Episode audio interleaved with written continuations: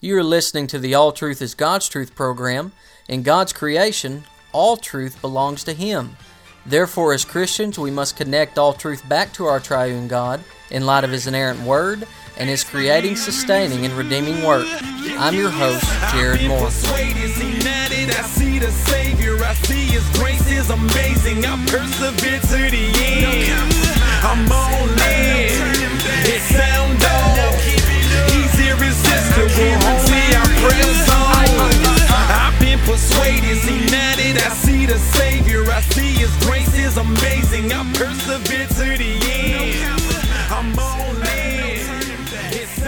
So, in today's show, we're examining the phenomena of Fifty Shades of Grey by E.L. James. Now, this book uh, was the best selling book and Kindle book of 2012 on Amazon, and there are three uh, books in the series currently.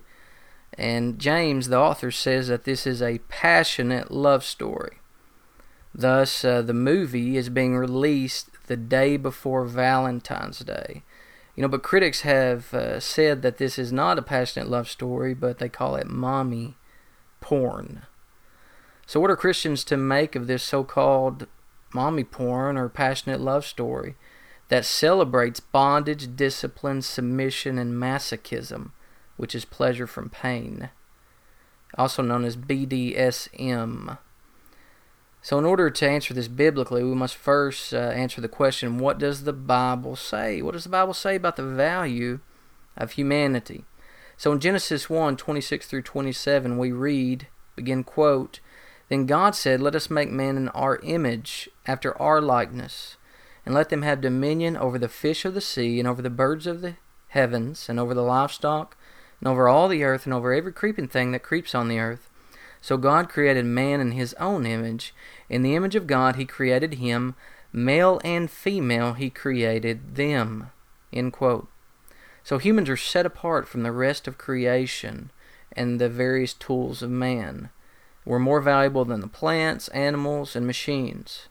Thus, a human being does not determine his or her value or the value of other human beings. The value of all human beings is determined by our Creator. So, how does this truth affect the sexual relationship between a husband and wife? Francis Schaeffer answered this question briefly in his book Pollution and the Death of Man. Begin quote. What is man's attitude towards the girl? It is possible and common in the modern setting to have a playboy attitude, or rather a plaything attitude, where the playmate becomes the plaything. Here, the girl is no more than a sex object. But what is the Christian view? Somebody may offer at this point the rather romantic notion you shouldn't look for any pleasure for yourself, you should just look for the other person's pleasure. But that is not what the Bible says. Uh, we're to love our neighbors as ourselves. We have a right to pleasure too, but what we do not have a right to do is to forget that the girl is a person and not an animal or a plant or a machine. We have the right to have our pleasure in a sexual relationship, but we have no right whatsoever to exploit a partner as a sex object. And then here's what I want to emphasize from Schaeffer. He says there should be a conscious limitation upon our pleasure. We impose a limit, a self imposed limit, in order to treat the wife fairly as a person. So, although a husband could do more, he does not do everything he could do because he must treat her also as a person and not just as a thing with no value. And if he does so treat her, eventually he loses because love is gone, and all that is left is just a mechanical, chemical sexuality. Humanity is lost as he treats her as less than human. Eventually, not only her humanity is diminished, but his as well. In contrast, if he does less than he could do, eventually he has more, for he has a human relationship. He has love and not just a physical act. It is like the principle of the boomerang it can come full circle and destroy the destroyer. End quote. And that's found on pages 86 and 87 of uh, Schaeffer's book, Pollution and the Death of Man. And so, in light of that, in light of what Schaeffer's saying, in light of Scripture, just because a man or a woman can dominate one another, or just because one fantasizes about domination in the sexual relationship, which is an evil fantasy, does not mean that one should dominate or fulfill such a fantasy. A person who inflicts pain on another human being in a dehumanizing manner denies his or her maker. Now, this is implied in Genesis 9 6. Now, th- this is what it says Whoever sheds the blood of man, by man shall his blood be shed, for God made man in his own image. And so, to uh, dehumanize or de image um, another human being is to uh, take I mean, to say something about your creator is to deny the makers, to deny the one who humanity is, is supposed to reflect. And so a person who wants to be dehumanized denies his or her maker as well as the person who dehumanizes.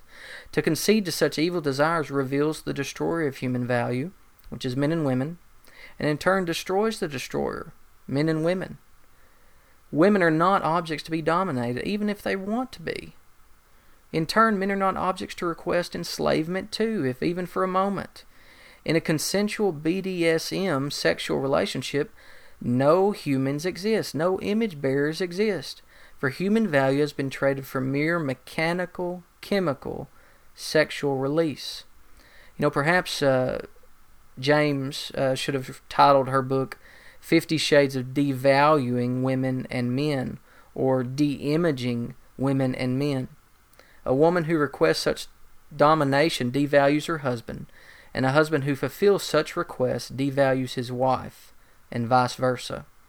If you have such fantasies, repent and believe God. You and your spouse are more valuable than mere tools for sexual release. You are God's image bearers. So, so spread forth uh, His image by enjoying your own personhood and the person of your spouse. Although sin has marred the image of God in mankind, his in- image is still present in humanity and is being further restored by Christ in all who repent and believe in him. Run to Christ and be regenerated, reborn, justified, declared righteous, sanctified, set apart from sin to God, and being progressively set apart from sin to God. And eventually, one day, you'll be glorified, perfected in Christ Jesus at the resurrection. So, what will we do with these truths? Will we believe what God's Word says about the value of humanity? And will we seek to value one another and to value our spouses in this sexual relationship? What are your thoughts? God took nothing and made something of me. He forgave me of my sin, put sweet joy and peace within. God took nothing and made something